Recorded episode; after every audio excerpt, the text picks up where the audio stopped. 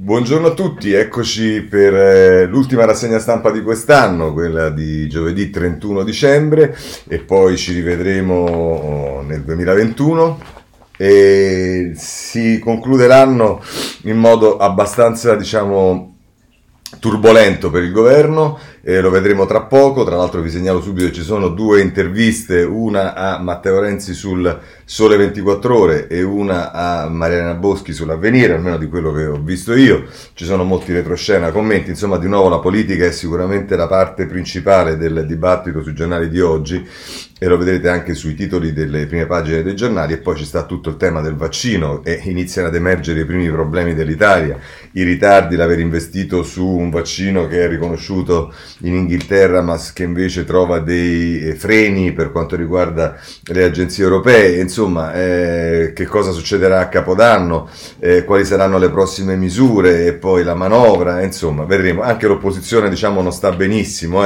perché se la maggioranza è in fase turbolenta l'opposizione non lo è da meno. Corriere della Sera, vi faccio dei titoli. Conte avverte, ora basta ultimatum. Repubblica, governo appesa un filo. La Stampa, contagi alti, non riaprite le scuole. Questo è l'appello che arriva dagli esperti. Se volete, Conte sfida Renzi sul giornale, un premier che vive sulla luna. Il Tempo, insomma, la situazione è mossa. Vediamo subito i numeri, anche qui i numeri continuano ad essere contraddittori. Torniamo a dei numero di decessi molto alto, ancora molte vittime ma calano i ricoveri. Marina Iossa sul Corriere della Sera, ieri altri 575 morti, di cui 112 soltanto in Veneto. Agena, si dice, terapie intensive non più sopra la soglia critica, e quindi il quadro che ci troviamo di fronte è che l'aumento dei nuovi positivi di ieri sul totale è dello 0,78%, sono 84.000 i morti in più della media tra febbraio, sono 84 i morti in più della media tra febbraio e oggi, e poi ci sta anche se volete una tabella dei vaccini somministrati rispetto agli altri paesi. Ci abbiamo Israele con il 7,44% sulla popolazione, pari a 643.600 vaccini. Che dirvi, gli Stati Uniti 2.130.000 dosi, pari allo 0,64%, e se volete sapere come sta l'Italia è praticamente 1, 2, 3, 4, 5, sest'ultima con 0,02 vaccini, pari a 9.803 dosi fatte, insomma, ecco, vabbè, questo è il quadro. Bene, visto che abbiamo parlato dei vaccini, vediamo subito Corriere della Sera, ma i titoli sono insomma un po' uguali per tutti. A pagina 8 arrivano in Italia 360.000 dosi, finora vaccinati in 10.000, in realtà abbiamo visto che sono anche di meno. E poi se volete c'è Margherita De Bac che intervista Marino della Pfizer, che dice vaccinati in 4 milioni, ora è fondamentale la raccolta dei dati, ad oggi nessun evento avverso. Questo è quello che ci dice il Corriere della Sera. Segnalo che Repubblica continua a dedicare moltissimo spazio a questo, sono la pagina 6, il pasticcio di AstraZeneca, Londra promuove il vaccino ma USA e Unione Europea non si fidano. Questa pagina 6 di Repubblica con Antonello Guerrera che è il corrispondente da Londra. E poi c'è il retroscena di Luca Fraioli, scusate, a pagina 7, pochi dati e dubbi sul dosaggio, ecco perché le authority frenano. Poi ancora, se volete, andate a pagina 8 della Repubblica, 9 aerei e 203 ospedali, al via la vaccinazione di massa, ci si riferisce all'Italia. E poi a pagina 11, nella fabbrica del vaccino italiano, ora più risorse per andare avanti, viaggio a Castel Romano dove si sta costruendo la nuova ala dell'edificio dove si produce il farmaco di Reitera. La fase 1 è andata bene, arriveremo a 10 milioni di dosi al mese, ma non possiamo più sostenere i costi. E poi ancora Se volete, a pagina 13, la classica pagina con le domande e le risposte, anche qui sono 8 domande e risposte, 2 iniezioni e 7 giorni di attesa, le tappe che portano alla immunità. Questo è quello che ci dice Repubblica, anche La Stampa, ma insomma diciamo le cose sono un po' ormai quasi tutte uguali, anche sulle polemiche. Comunque La Stampa è: la campagna di vaccinazione non decolla, gli italiani immunizzati sono solo 10.000, consegnate le prime 360.000 dosi di Pfizer, ma le regioni non sono pronte e intanto l'Europa accelera. Questo è quello che ci dice, la Stampa. Libero è, diciamo, in prima pagina, dice: l'Inghilterra ci insegna, impariamo a stare al mondo. L'ente sanitario britannico autorizza l'antidoto anglo-italiano, quello europeo invece aspetta non si sa bene cosa, così a Londra partono le iniezioni di massa.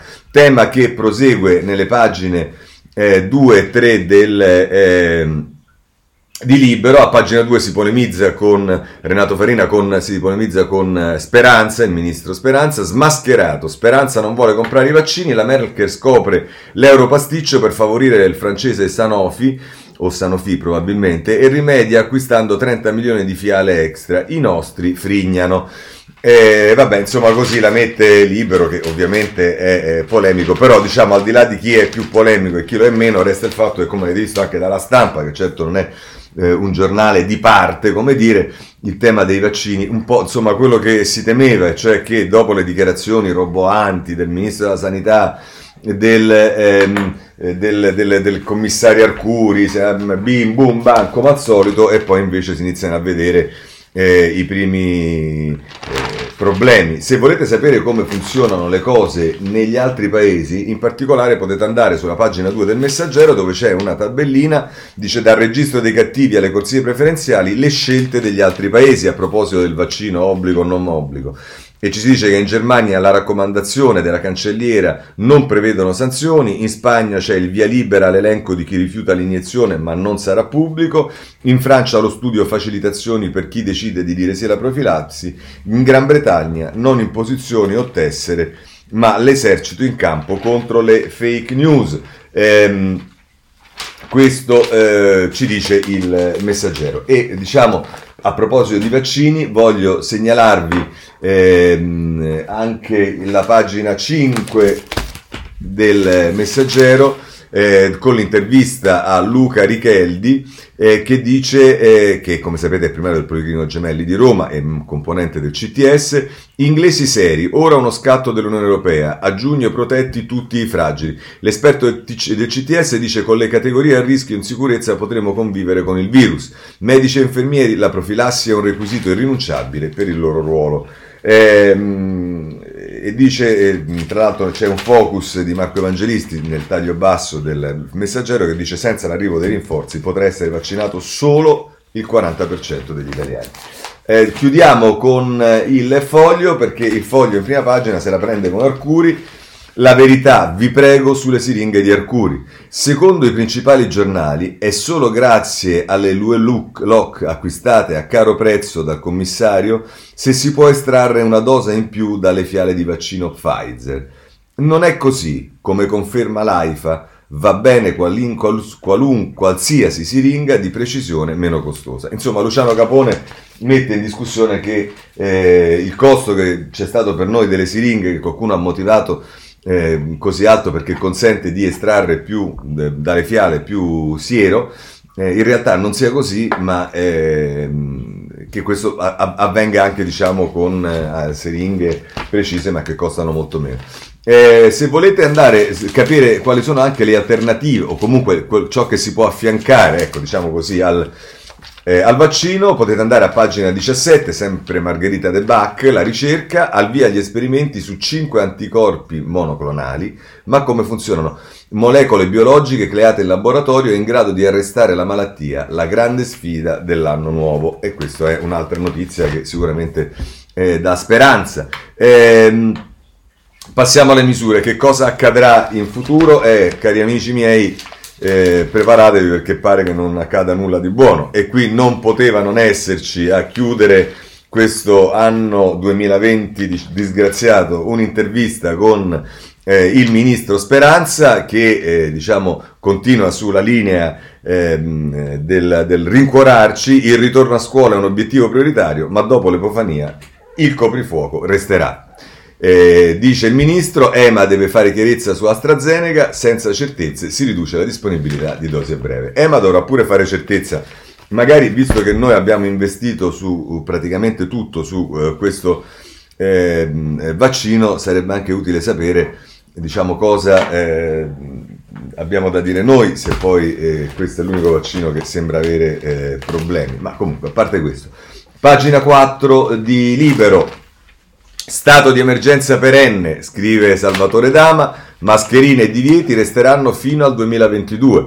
Per Ricciardi, consulente di Speranza, il vaccino non cambia le cose, anche l'anno prossimo dovremo rispettare le misure. E in questo senso io faccio una domanda, e quindi noi però invece nel 2022, cioè tra 3 o 4 mesi, secondo alcuni, in queste condizioni, con tutto chiuso, continuiamo le cose, andiamo brillantemente a svolgere delle elezioni nazionali. Va bene, va bene. Messaggero conferma questa linea. Voi dite Libero, siccome Libero è estremista l'ha messa così, no, andate sul Messaggero a pagina 3 e c'è una persona certamente seria, che è Giuseppe Ippolito, che sapete è l'immunologo dello Spallanzani, se non sbaglio, che dice, gli scienziati che dicono restrizioni, è una cosa in cui c'è la foto di Giuseppe Ippolito, ma sono gli scienziati che dicono restrizioni per tutto il 2021, la campagna finirà l'anno successivo. Bene, questo è il quadro della situazione per quanto riguarda cosa accadrà, vedremo. Per quanto riguarda invece quello che accadrà nelle prossime ore, e cioè il coprifuoco, il capodanno, le cose eccetera eccetera, potete beccarvi l'intervista al ministro Lamorgese sul Corriere a pagina 15, controlli a capodanno, saremo inflessibili, investimenti e riforme per superare i ristori. Ora, saremo inflessibili, va benissimo, dopodiché adesso se la ritrovo perché me l'ero segnata, ma poi accadono delle cose francamente ridicole, e le vediamo, eccolo qua, sulle pagine delle cronache del Corriere della Sera. Abbraccia la compagna di classe sospesa per le norme anti-Covid, 12enne sanzionata nel veneziano, il ricorso della madre ti credo e la scuola dice era recidiva, cioè l'essere recidiva di questa bambina di 12 anni è perché abbraccia la compagna di classe. Ma fateci il piacere, ma per favore, ma poi ecco appunto, ma non ci si crede. Va bene, andiamo avanti. Però diciamo cosa si può fare e cosa non si può fare a Capodanno, e questo lo scopriamo per esempio dalla Stampa a pagina 9, e trovate quello che si può fare. Capodanno blindato, da oggi zona rossa, RT nazionale a 0,93, male il Veneto, Liguria e Calabria, e le regole per le festività, e qui c'è tutto quello che potete fare il 1, 2, 3, 4, 5, 6, 7. 1, 2, 3, 4 sono... 1, 2, 3 sono rossi, il 4 è arancione, il 5 e 6 diventa rosso e il 7 l'Italia torna ad essere zona gialla, salvo il fatto che, come abbiamo visto, torneremo gialli, ma mi pare che torneremo se non come quasi peggio di prima. Va bene, andiamo avanti, c'è il tema in tutto questo di che cosa accadrà con la scuola, e su questo vi segnalo la pagina 7 della Stampa. No alla riapertura delle scuole, zona rossa fino a metà gennaio. Walter Ricciardi, il consigliere del Ministro della Salute, dice circolazione del virus troppo alta, con questi numeri se portiamo i ragazzi in classe rischiamo di richiudere in poche settimane. E allora, se volete, su questo c'è invece una intervista, un colloquio, chiamatelo come volete, che il Foglio ha avuto con la ministra dei trasporti, delle infrastrutture, che poi c'è pure la materia dei trasporti, la De Micheli, che dice così faremo tornare i ragazzi a scuola con il nuovo anno, gli investimenti su infrastrutture e mobilità all'ombra della pandemia, parla la ministra De Micheli. Ecco, chi non crede molto a questo è Chiara Saraceno sulla Repubblica, pagina 40, che firma un editoriale che è significativo sotto questo punto di vista e che ricorda un po' tutto quello che è accaduto in questo anno. La scuola senza risposte, dice tra l'altro la Saraceni, eppure Il nuovo anno sembra portare un minimo di certezza per quanto riguarda la scuola. Con un copione che continua a ripetersi da mesi, la scuola rischia di non aprire in presenza né il 7 né l'11 gennaio per tutti gli studenti delle scuole secondarie di secondo grado e in alcune regioni anche per i più piccoli. Non si sono ancora trovate le modalità adeguate per farle arrivare e tornare in sicurezza, evitando assembramenti sui mezzi di trasporto e all'entrata e uscita degli edifici, e neppure di garantire sistematica e tempestività nei tamponi. Non era bastata l'estate e non sembrano essere bastati 2 mesi in cui gli studenti più grandi sono stati costretti alla didattica a distanza e neppure le vacanze di Natale. Chiude così. Le periodiche dichiarazioni di tutte le parti e dei leader politici non hanno seguito concreto, mancando di rispetto innanzitutto agli studenti di ogni età e tipo di scuola, oltre che agli insegnanti e alle famiglie.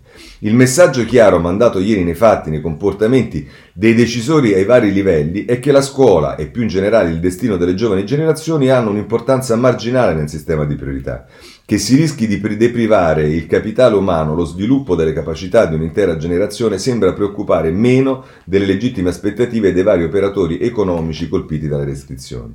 Queste sottovalutazioni dei costi per i più giovani può condurre anche a scelte miopi sulle priorità delle vaccinazioni anti-Covid-19. Per evitare che gli adolescenti e giovani spargano il contagio, sarebbe più efficiente vaccinarli per primi, dopo gli operatori sanitari, insieme ai loro insegnanti. Dato che hanno una mobilità e socialità mediamente maggiore dei vecchi, si raggiungerebbe prima l'immunità di gregge che non dando priorità ai grandi anziani, come me, che tutto sommato possono continuare a proteggersi ancora un po', mentre potrebbero riprendere a frequentare in sicurezza i nipoti. È tutto giusto quello che scrive Chiara Saraceni, magari se, ma non c'è mai questa onestà intellettuale, dire che una delle ragioni per cui Italia Viva è stata considerata nella maggioranza quella che rompeva, che voleva scassare vicende, è perché ha continuato a dire e continua a dire in queste ore che il tema della scuola è un tema prioritario e che i ragazzi debbono tornare a scuola in presenza. Ma niente, non c'è verso. Va bene, allora passiamo al piatto forte, passiamo al governo. Allora, io direi così, prima vediamo alcune questioni. Pagina 2 del Corriere della Sera, l'articolo di Marco Galluzzo: senza la fiducia di un partito io andrò in Parlamento, Conte avverte il capo di Italia Viva, sì al dialogo ma basta ultimatum, no al vaccino obbligatorio, funzionerà anche su base volontaria. Che cos'è? Questa è la sintesi di una breve, rapida, purtroppo è stata veramente fulminea, conferenza stampa del Presidente del Consiglio, che è durata soltanto 2 ore e 40 e quindi non ha potuto sicuramente parlare, anzi 2 ore e 50 per l'esattezza, 2 ore e 49 sì. Ieri è durata 2 ore e 49, che è un minuto in meno di quanto è durata nel 2019, ecco, abbiamo scoperto questo, e che è durata però 5 minuti in meno di quanto è durata nel 2018, quindi diciamo le 3 ore di conferenza stampa non ce le risparmia nessuno. Ma veniamo al retroscena di Francesco Verderami, che mi pare il più interessante di oggi. Il titolo è: Renzi e Franceschini, il colloquio, aperta parentesi, e i bluff, chiusa parentesi, per evitare i rischi di una crisi al buio. Dice, solo ora si può considerare aperta la verifica di governo, perché Renzi e Franceschini si sono finalmente parlati. E chi è venuto a conoscenza del colloquio lo descrive come una partita di poker tra 2 ex compagni di partito che non si piacciono ma riconoscono all'altro abilità politica e capacità manovriera. Così, senza perdere tempo, il leader di Italia Viva e il capodelegazione del PD hanno giocato a carte scoperte. Il primo a farlo è stato Renzi, avvertendo l'interlocutore che è a conoscenza del tentativo di Conte di far campagna acquisti e che se gli mancassero un paio di parlamentari per raggiungere l'obiettivo, lui sarebbe pronto a regalarglieli. Franceschini ha risposto che questo cadeau sarebbe in realtà una mela avvelenata, perché senza controllare le commissioni parlamentari il governo sarebbe paralizzato e dunque tanto varrebbe andare alle elezioni. Insomma, al bluff di Renzi, Franceschini ha replicato con un altro bluff. Almeno così l'ha inteso il leader di Italia Viva, visto che le urne, a suo dire, consegnerebbero in un colpo solo al centrodestra il governo, la gestione del Recovery Fund e il Quirinale, e non si capirebbe il motivo per cui il PD sacrificherebbe tutto pur di difendere l'indifendibile gabinetto Conte.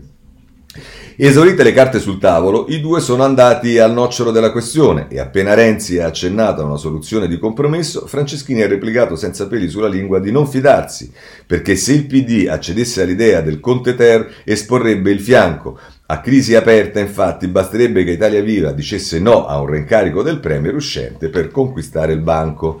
Chissà se per trovare, infine, un accordo basterà usare il Franceschinellum, che è la versione aggiornata del manuale Cencelli secondo la definizione di Renzi.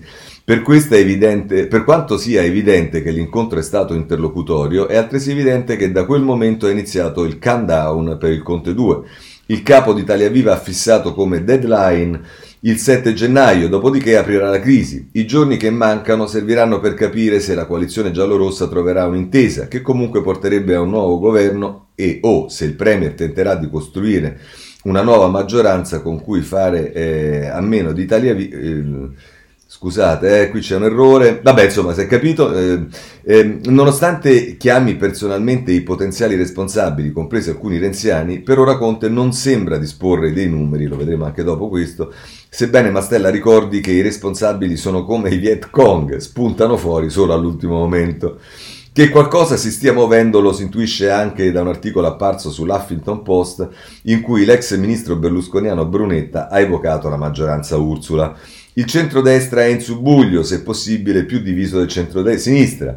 È bastato che la Meloni proponesse agli alleati di presentare una mozione di sfiducia contro il governo per provocare la reazione di Salvini, che ritiene la mossa un favore a Conte.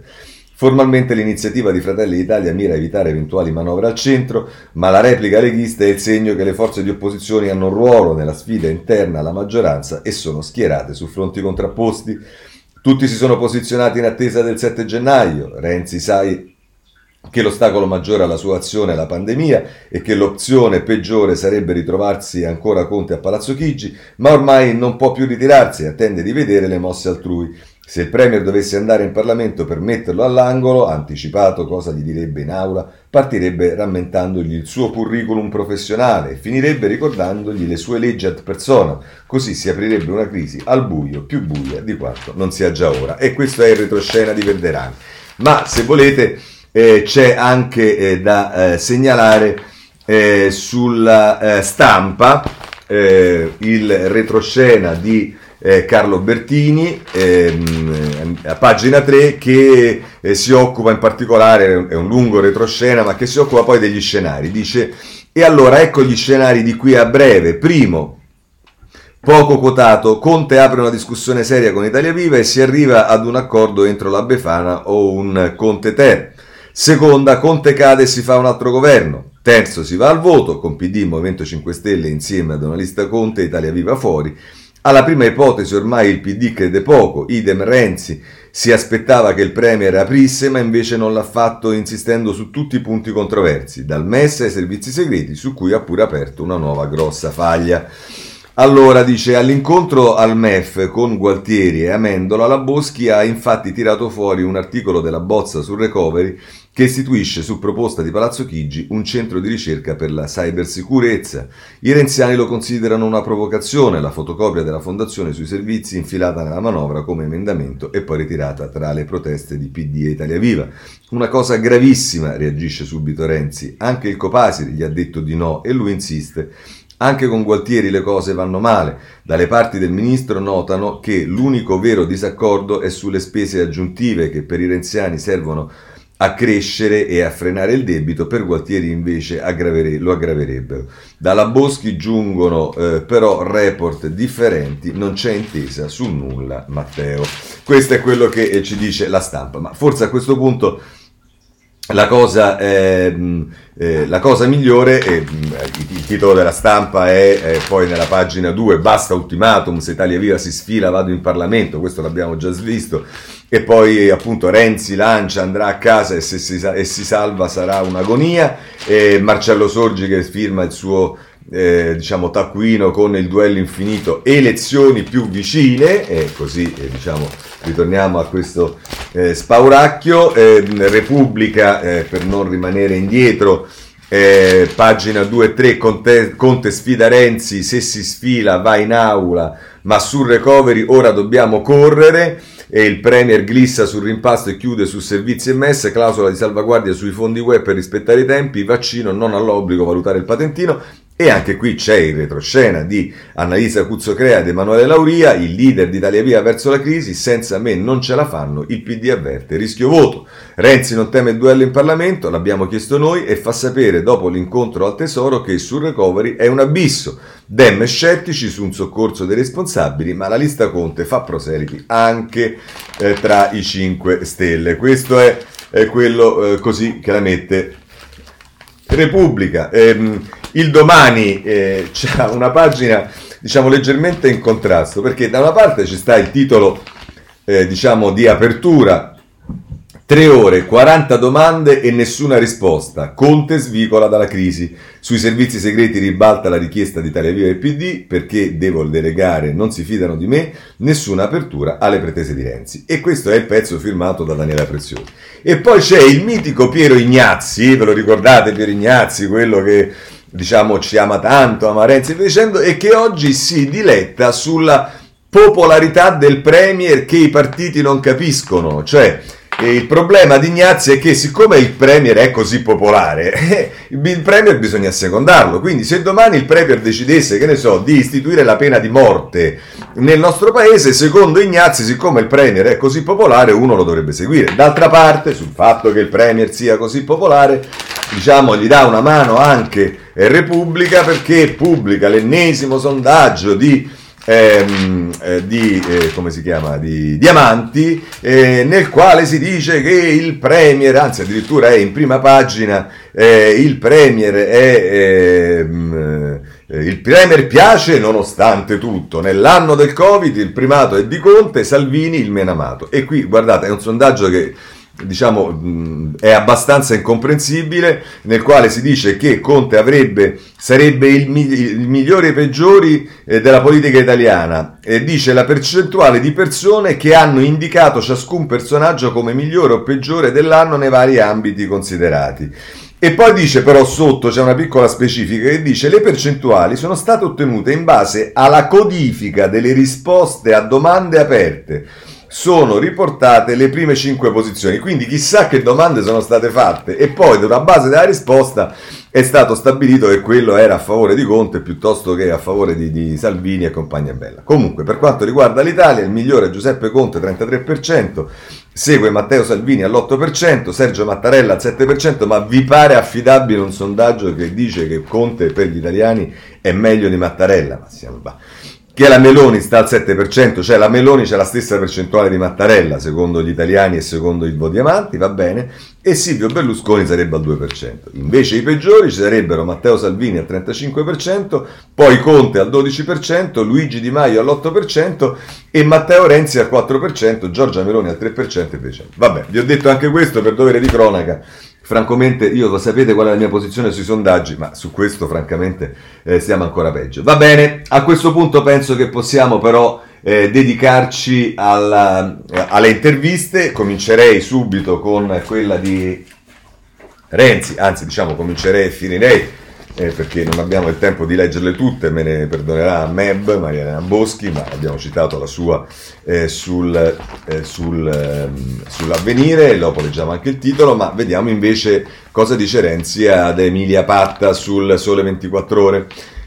Domanda: senatore Renzi, veniamo subito al punto, tutta Italia si sta chiedendo che cosa ha davvero in mente, punta a un Conte Ter o pensa che l'attuale Premier sia in grado di fare sintesi e quindi sarebbe meglio sostituirlo? Non sia in grado di fare sintesi, sarebbe meglio sostituirlo? Dice Renzi, non ci sono retroscena, non ci sono dietrologie, l'Italia ha una mole incredibile di soldi da spendere, io voglio solo capire come li spendiamo, perché se devono essere sprecati in quello che Draghi chiama cattivo debito, lo facciano senza di noi.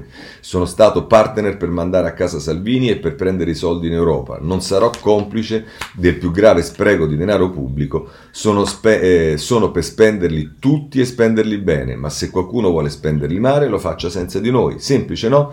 Quanto al Conte Ter non è un problema di formule, il problema è dove portiamo l'Italia nei prossimi 20 anni. Badi bene, noi non vogliamo far cadere Conte, ma se lui non considera le nostre proposte nella stesura del documento più importante della legislatura, allora si tenga il documento e noi gli diamo indietro le nostre poltrone. Arriva ancora la domanda della Paita. Conte nella conferenza stampa di fine anno ha detto chiaramente che se dovesse venire meno la fiducia di un partito dalla maggioranza si rivolgerebbe direttamente al Parlamento per verificare la fiducia. Non teme che al momento opportuno spunterebbero i famosi responsabili? E dice Renzi: non lo temo, ma se avvenisse sarebbe perfettamente legittimo, si chiama democrazia parlamentare e non è un atto di gentilezza di Conte andare in Parlamento, bravo Renzi, meno male, è una esplicita previsione costituzionale. Se però al Parlamento va bene sprecare 300 miliardi di euro in bonus e sussidi, facciano pure, noi andremo all'opposizione. Sono stato il premier del Jobs Act, di Industria 4.0, della cancellazione dell'IRAP, costo del lavoro e degli interventi per le imprese e per il lavoro. Non diventerò un sostenitore di chi spreca i soldi miei, dei miei figli e dei miei nipoti tra navigator, sussidi e similari. Ancora la Paita: esclude o no un appoggio esterno al governo in caso di rottura? Lo escludo nel modo più categorico. Se ci vogliono ci stiamo con le nostre idee, se non ci vogliono facciano da soli. L'appoggio esterno è una finezza da intenditori, una roba da appassionati della Prima Repubblica. Oggi a Palazzo Chigi va di moda la comunicazione da Grande Fratello, non una raffinata mossa come l'appoggio esterno. In caso di rottura noi andiamo all'opposizione. Ancora la Paita: che cosa c'è che non va nella bozza di recovery plan messa a punto dal governo? Questione di metodo a parte? Quali sono le priorità per Italia Viva? Risponde Renzi: il punto vero è che manca una visione del paese per i prossimi 20 anni, si tratta di un collage di progetti vecchi senza una visione complessiva. Una delegazione di Italia Viva ha consegnato in queste ore al Ministro dell'Economia Roberto Gualtieri un documento in 63 punti con le nostre proposte di modifica: priorità assoluta agli investimenti in infrastrutture, no alla cultura giustizialista, finanziamento completo del Family Act per affrontare l'emergenza demografica, necessità di triplicare i denari previsti per cultura e turismo, senza considerare che nel piano che ci è stato presentato c'è un grande assente, ossia l'occupazione giovanile, il che significa investire sulla scuola, sulla formazione e sull'università. Con la Brexit l'Italia ha la possibilità di diventare un polo attrattivo per i giovani di tutto il mondo, per questo proponiamo lo Ius Culture per dare la cittadinanza a chi prende una laurea nel nostro paese. Quanto a Industria 4.0, che... bene che il governo recuperi quella scelta dell'esecutivo Renzi e dei ministri Calenda e Guidi, ma il quadro di utilizzo è ancora fumoso. La ripresa industriale è fondamentale, ma bisogna anche sostenere le PMI e le imprese artigianali, che sono il cuore del nostro sistema produttivo e che rischiano di non riaprire più passata l'emergenza Covid Il 95% delle imprese italiane ha meno di 10 addetti, vanno accompagnate in un consolidamento patrimoniale e in un percorso di aumento della produttività, anche e soprattutto attraverso la formazione e la digitalizzazione.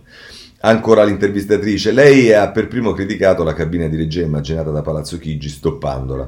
Tuttavia in molti, a cominciare dal commissario UE e Gentiloni, avvertono che servono procedure straordinarie, altrimenti i fondi europei verranno bloccati. Qual è la sua proposta alternativa di cabina di regia? Pensa ad un'unità di missione come quelle istituite quando lei era a sedere a Palazzo Chigi?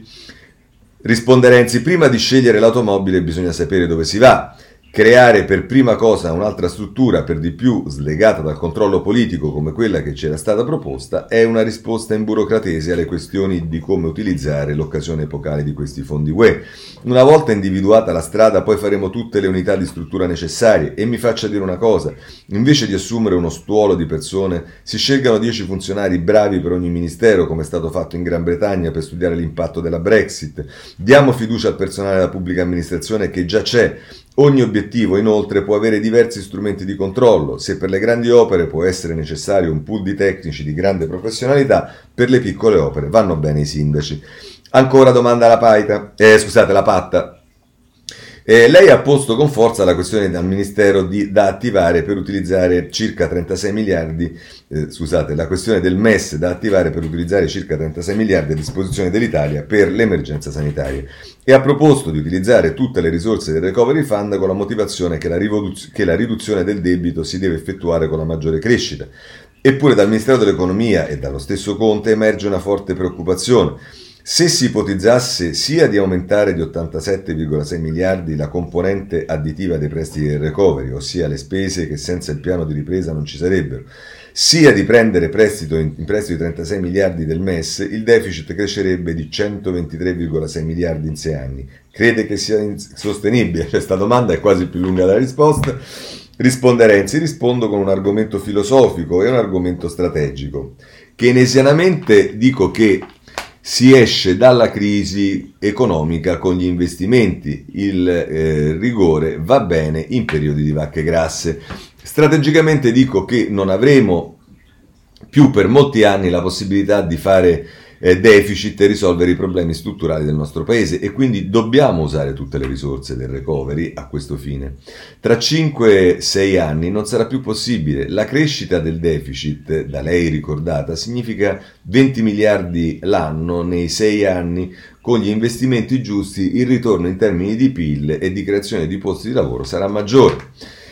Dice ancora la intervistatrice, resta che al momento non ci sono i numeri in Parlamento per attivare il MES, vista la contrarietà del Movimento 5 Stelle. È per voi un punto irrinunciabile? Ben 237 medici che sono morti di Covid, l'Italia è il paese con più morti in rapporto alla popolazione. E se la Germania ha già vaccinato 100.000 persone e noi non arriviamo a 10.000, significa che ci siamo organizzati peggio di loro. Perché? Se avessimo attivato il MES 6 mesi fa e se avessimo fatto gli accordi bilaterali che ha fatto la Germania, non saremmo a questo punto. Questa è l'ultima occasione che abbiamo per mettere in sicurezza il nostro sistema sanitario.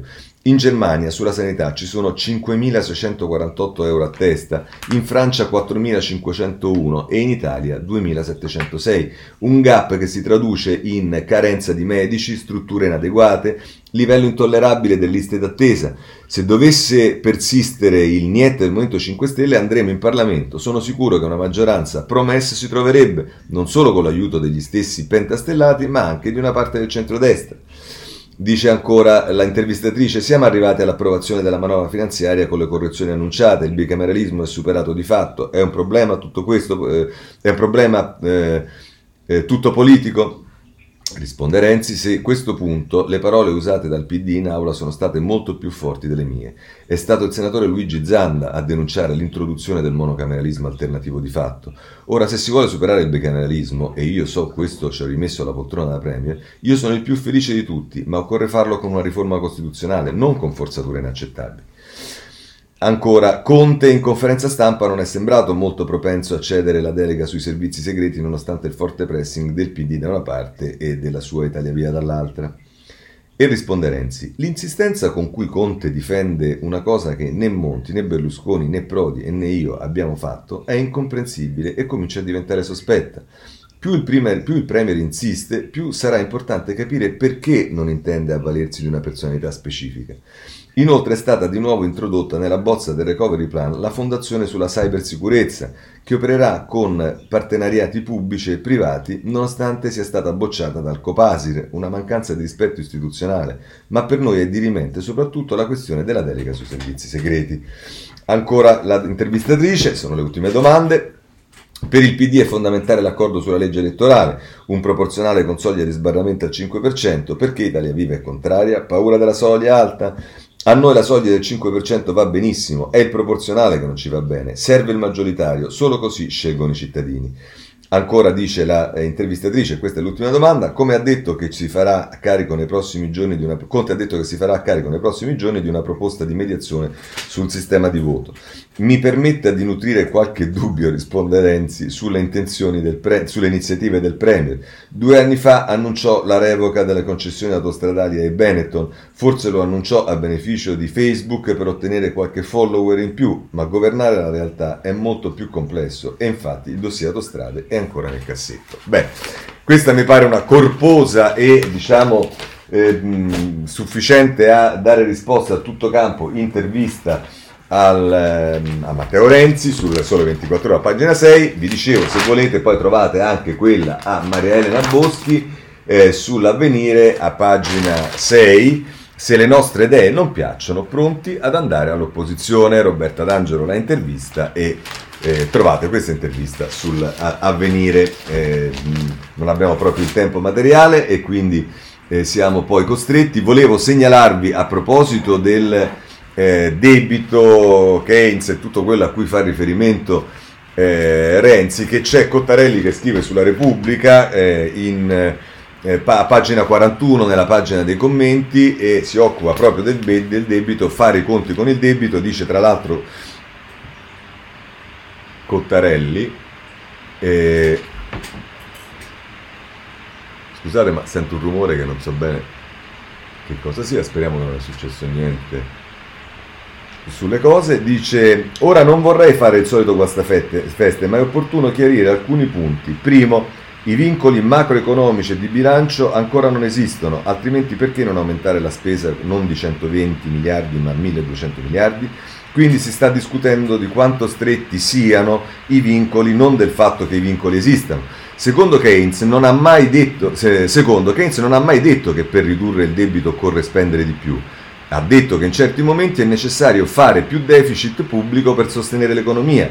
Pazienza se questo fa aumentare il rapporto tra debito pubblico e PIL. In generale, al di là del breve periodo, quando può accadere che un aumento del deficit causi una riduzione del rapporto tra debito e PIL, a un sentiero di deficit a medio termine più alto corrisponderà a un debito più alto. Terzo, per quanto tempo i tassi di interesse resteranno bassi?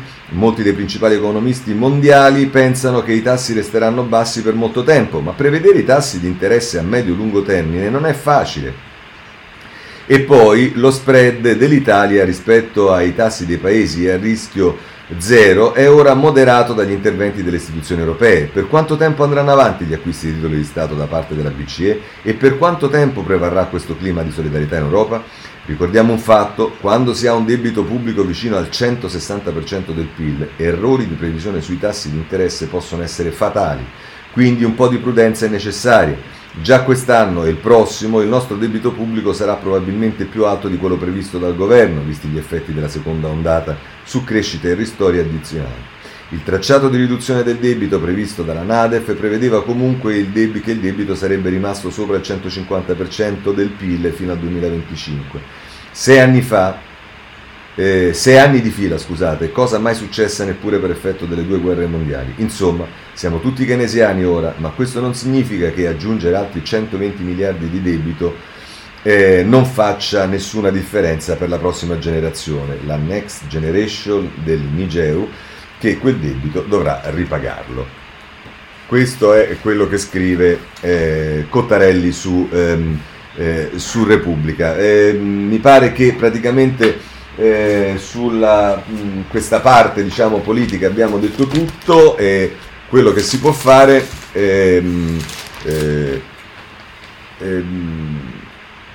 sì, c'è anche il retroscena di Conti sul Messaggero. Italia Viva non cede, pronti alla crisi, monta l'insofferenza PD, il Premier sblocchi lo stallo.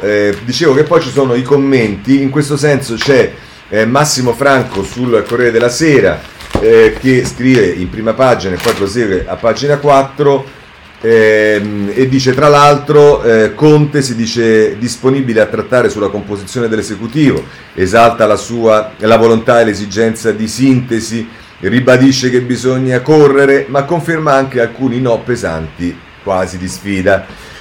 Questo acuisce il pericolo che le proteste e le minacce renziane incrocino il malessere nel PD, perfino del Movimento 5 Stelle. E induce a chiedersi quanto lo stesso Premier sia in grado di dare prova dello scatto chiesto ai partiti alleati.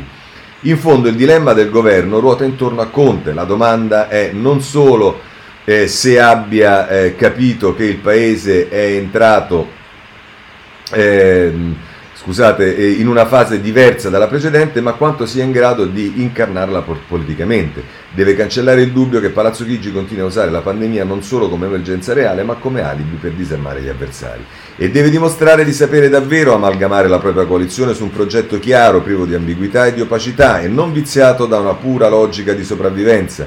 Solo così convincerà a seguirlo quanti dubitano sempre di più delle sue capacità di guida in un passaggio cruciale, e renderà la vita dura ai guastatori che, miscelando buoni motivi e personalismi, calcoli di potere, sono pronti a mandare in frantumi anche lo sfondo obbligato e favorevole in cui si muove l'attuale maggioranza. Manovre di chi si mostra pericolosamente sicuro che in qualche modo dopo si potranno rimettere insieme cocci. Tocca a Conte impegnarsi a prevenire che accada. Ovviamente tutti questi riferimenti non sono esplicitamente, ma sono a Renzi da parte di Massimo Franco, se non l'aveste capito. Segnalo che c'è anche Veltroni che sul Corriere della Sera scrive a proposito dei numeri, fa prima riferimento ai numeri dell'Istat sulle sul rapporto nascite e morti, sugli immigrati che sono sempre di meno a chiedere la regolarizzazione, e poi parla anche delle riforme istituzionali, del fatto che sembra inevitabile andare sul proporzionale e poi chiude così. Dice: Luciano Fontana, direttore di questo giornale, Paolo Mieri, Angelo Panebianco nei giorni scorsi hanno invitato a ragionare sulla necessità di strumenti elettorali che ci consentano invece finalmente di avere governi stabili, magari di legislatura. Solo una politica forte di un'investitura popolare e certa di governare per 5 anni in attuazione del programma scelto dagli elettori sarà spinta infatti ad avere il coraggio di sfidare i conservatorismi o fare le riforme che servono all'Italia. Lo vediamo in questi giorni, immersi nell'emergenza della pandemia, alle prese con il Recovery Fund, la più grande sfida immaginabile per la ripresa del Paese. La politica discute invece affannosamente tra ultimatum e rinvii della sopravvivenza di un governo che trascorre ore tra vertici e riunioni di capodelegazioni. Il Paese, anche qui magari citare che i 64 punti di Italia Viva sono esattamente sul merito, hanno come presupposto quello di non buttare, lo avete sentito adesso da Renzi, 210 miliardi opportunità unica nel cesso, ma questo non si riconosce, non fa niente. Il Paese è imprigionato da una maglia d'acciaio che ne impedisce l'innovazione, si chiama instabilità, si chiama trasformazione del governo in fine e non in mezzo. E sempre questo è giustificato per ambedue gli schieramenti dal pericolo mortale dell'arrivo degli altri, il che costituisce così un'amputazione profonda della norma dialettica dell'alternanza che è anima della democrazia. La stabilità e l'alternanza sono legati, c'è da sperare in un paese in cui i due schieramenti si rispettino e collaborino alla scrittura delle regole in un clima di convivenza civile dal quale i cittadini spossati sentono il bisogno, per poi combattersi magari con nettezza di differenze sui programmi e sui valori, un confronto alto senza delegittimazioni reciproche, con l'ambizione di governi che nascano non solo per impedire che l'altro governi, ma per realizzare le riforme, le modernizzazioni, la giustizia sociale che costituisce lo scopo precipuo della stessa esistenza dei partiti politici. Così Veltroni sul Corriere della Sera.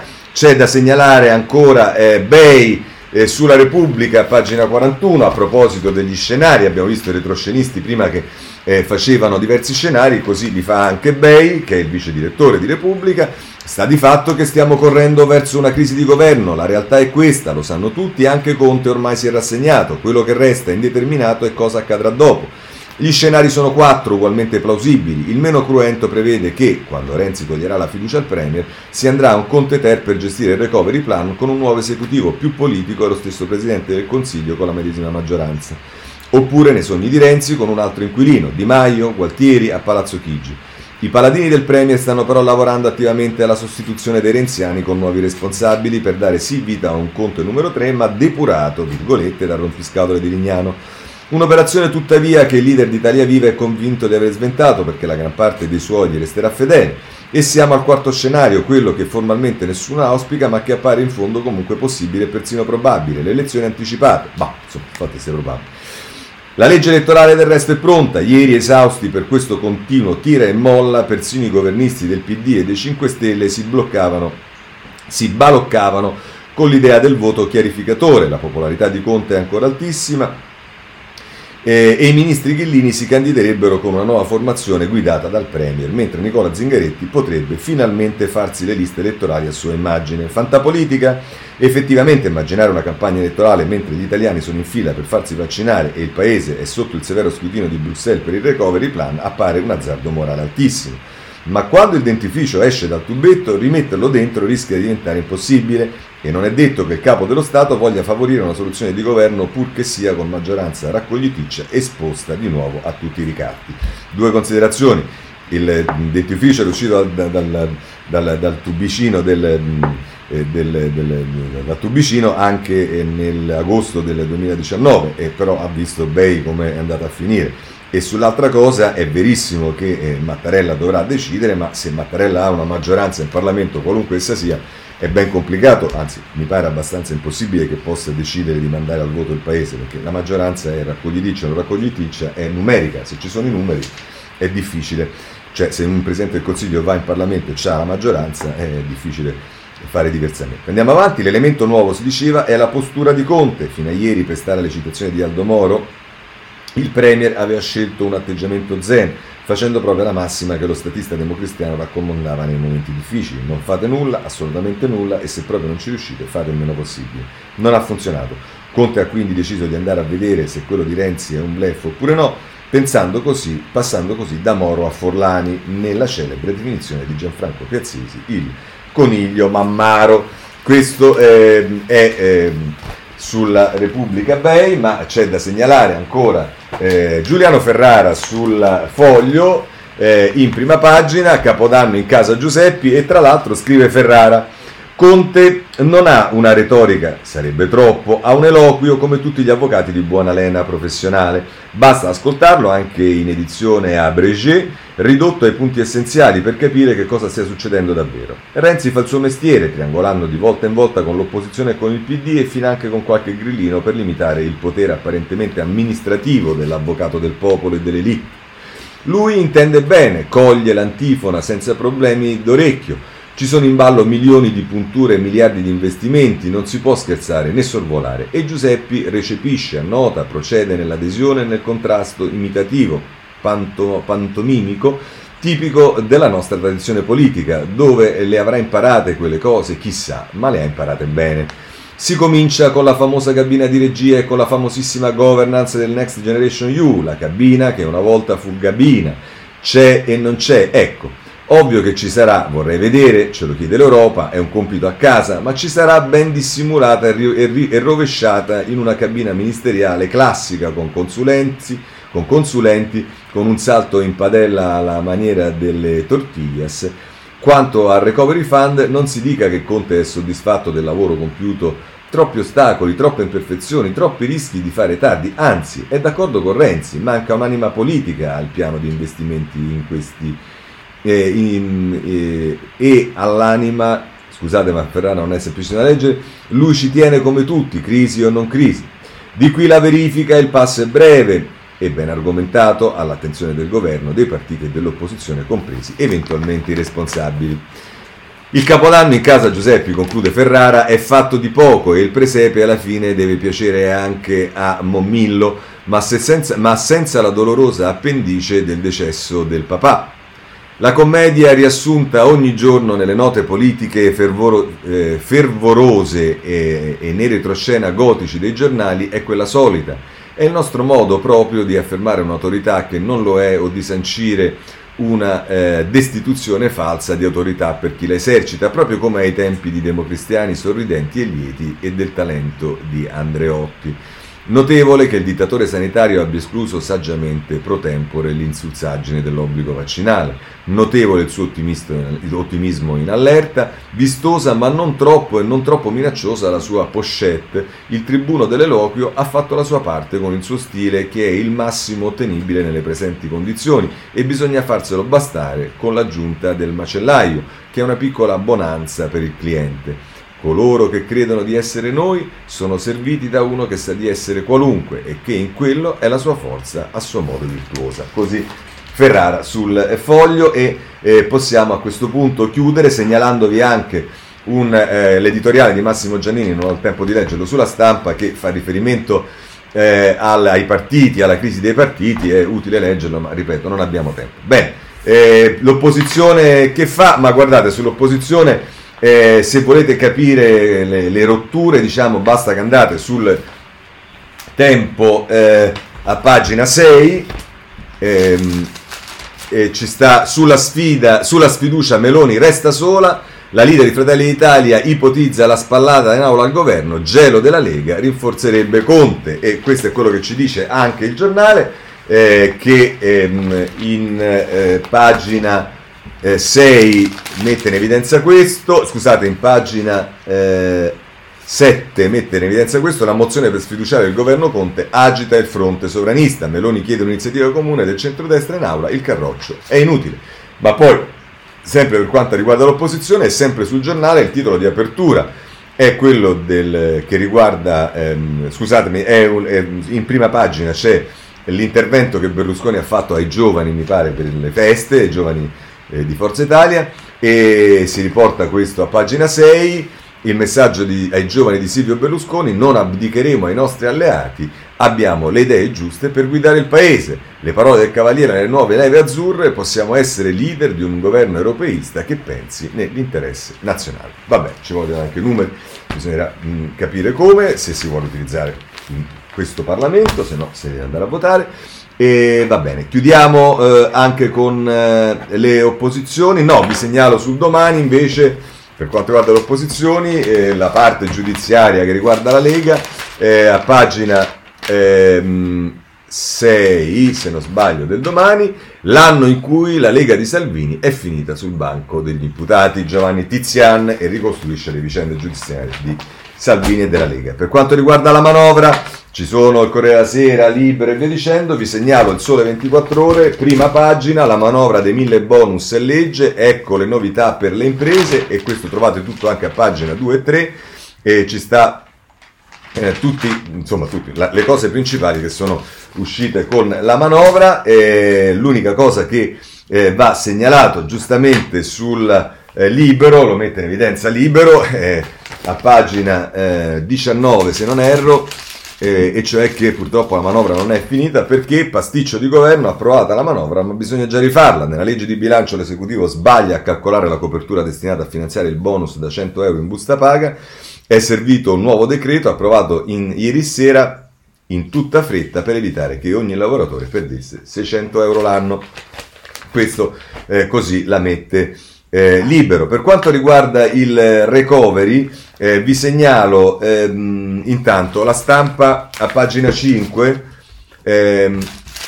che scrive: recovery, il governo accelera il sì al piano entro febbraio, da 600 a 54 progetti, Conte ancora troppi, Italia Via frena, ci separa un abisso, e questo l'abbiamo visto. E però, se volete, qui ci sono alcuni spunti: digitalizzazione, ambiente, infrastrutture, salute, parità di equità sociale, istruzione e sviluppo. Insomma, vedremo, perché tanto sto recovery ancora non si capisce bene, francamente, che cosa sia, e non so se lo capiremo presto. Se volete un'altra intervista che non può mancare prima della fine dell'anno, speriamo che non sia fine dell'anno e poi tutto l'anno, il ministro Provenzano: nel piano servono più investimenti per creare lavoro buono. Anche qui il ministro Provenzano si diletta in tutte cose politiche, su Renzi, sul fatto che ci possono essere solo le elezioni, insomma le cose che già sappiamo, e quindi è inutile che andiamo avanti. Vi segnalo a proposito, diciamo, dell'approccio del Partito Democratico con il Recovery Plan, Stefano Feltri, il direttore del Domani, sul Domani: sul Recovery Plan di Conte il PD è rimasto senza idee, un altro mese sprecato, è quello che scrive Stefano Feltri, il direttore, sul suo giornale Il Domani. Segnalo ancora su questo Il Messaggero a pagina 11, più fondi a sanità e opere, cancellati i mini progetti, il Tesoro pronto a correggere il piano ma dice no all'aumento dei prestiti, verso la riduzione dei programmi, risorse concentrate solo sui capitoli più rilevanti. E poi nel taglio basso c'è il retroscena di Michele Di Branco, che dice: la corsia veloce del recovery con commissariamenti e deroghe al codice degli appalti. Voglio segnalarvi su questo anche il Foglio in prima pagina, perché scusate, non in prima pagina, nella prima pagina dell'inserto, è Maria Carla Sicilia che scrive: tanto fumo, poco recovery, non basta una lista di obiettivi per cambiare il Paese, girotondo tra esperti per capire cosa funziona e cosa manca nel piano nazionale di ripresa e resilienza. Un'intera pagina meritoriamente portata avanti dal Foglio. Se volete notizie, visto che siamo all'ultimo anno, nelle borse, e il Sole 24 Ore ci dice che le borse l'hanno dei record per pharma e tech, dal crollo al rimbalzo del primato, Nasdaq in rally e Milano tiene almeno 5,4%, che, visto tutto quello che è successo, è sicuramente un risultato da considerare positivo. Per quanto riguarda la giustizia, è il Riformista che va segnalato, a pagina 4 prosegue la sua battaglia su Magistratopoli, come la chiama. Bonafede manderà gli ispettori a Perugia, si domanda Sansonetti, WhatsApp insabbiati, SMS dimenticati nel cellulare sequestrato e restituito, errori imperdonabili o c'è dolo? Il ministero è interessato a saperlo e i giornali no, loro no, le procure preferiscono che tacciano. Questo è quello che scrive sul Riformista, che poi meritoriamente si occupa ancora delle carceri. Tra l'altro vi segnalo che io domani andrò di nuovo in carcere, questa volta a Regina Coeli e sempre con Rita Bernardini. Le risposte che sono arrivate in conferenza stampa dal Premier non mi paiono particolarmente rassicuranti, e lo vediamo anche da quello che scrive Giulio Cavalli sul Riformista. Contagiati e infreddoliti, è l'inferno delle carceri. Il documento si riferisce agli istituti penitenziari di San Vittore, Bollate e Opera. Il 7,7% dei detenuti risulta positivo, attività scolastiche ferme, niente colloqui con i familiari. E il colloquio con i familiari, guardate che per i detenuti non sono un aspetto marginale o secondario, sono sostanziali. Due questioni, la prima Regeni, su più di un giornale, l'iniziativa dell'Egitto è una provocazione nei confronti dell'Italia, così sostengono molti giornali, in particolare segnalo La Stampa, pagina 16 e 17, caso Regeni, lo schiaffo dell'Egitto, nessun processo è immotivato, la procura del Cairo, i nostri 07 non c'entrano, qualcuno voleva rovinare i rapporti con l'Italia, quindi sarebbe un complotto. E poi c'è il retroscena di Francesco Grignetti e Francesca Sforza, Roma va avanti e pensa alle sanzioni, inaccettabile, puniremo i colpevoli, prosegue il lavoro per processare i 4 funzionari egiziani e Di Maio punta a coinvolgere l'Europa. Su questo, se volete, poi c'è anche Luigi Manconi che scrive ancora sulla Stampa, pagina 21, Regeni, ora basta schiaffi dal Cairo e silenzi da Roma. Questo sulla Stampa. La immigrata uccisa da una persona che lei aiutava, sta su tutti i giornali, ma lo vediamo a pagina 23 perché ha confessato chi l'ha ammazzata. Agitu, l'ho uccisa io con il martello. Trento, la confessione del pastore, suo dipendente, mi doveva dei soldi, era arrivato in Italia con un barcone.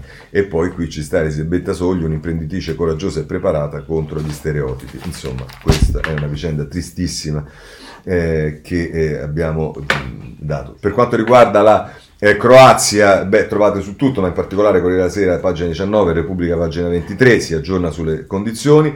Per quanto riguarda i rapporti tra la Cina e l'Europa, vi segnalo Repubblica, pagina 9, ma anche Il Sole in prima pagina, Cina, mercato più aperto all'Europa, regole più trasparenza per gli investimenti, ma il nodo della reazione degli USA. E la notizia con cui chiudiamo, anche se è presa da un giornale che la contesta, ma è una notizia importante perché l'Argentina ha definitivamente approvato la sua legge a favore dell'aborto, e il Libero la mette così, anche l'Argentina si allinea, l'aborto ora è legalizzato, passa al Senato la depenalizzazione dell'interruzione di gravidanza, per Papa Francesco chi sopprime una vita nascente è un sicario, e comunque la svolta di Buenos Aires, così la presenta Libero. Bene, con questo abbiamo concluso la rassegna stampa di oggi, 31 dicembre, allora intanto noi ci rivedremo l'anno prossimo, ma voglio rivolgere tantissimi auguri a tutti coloro che in questo anno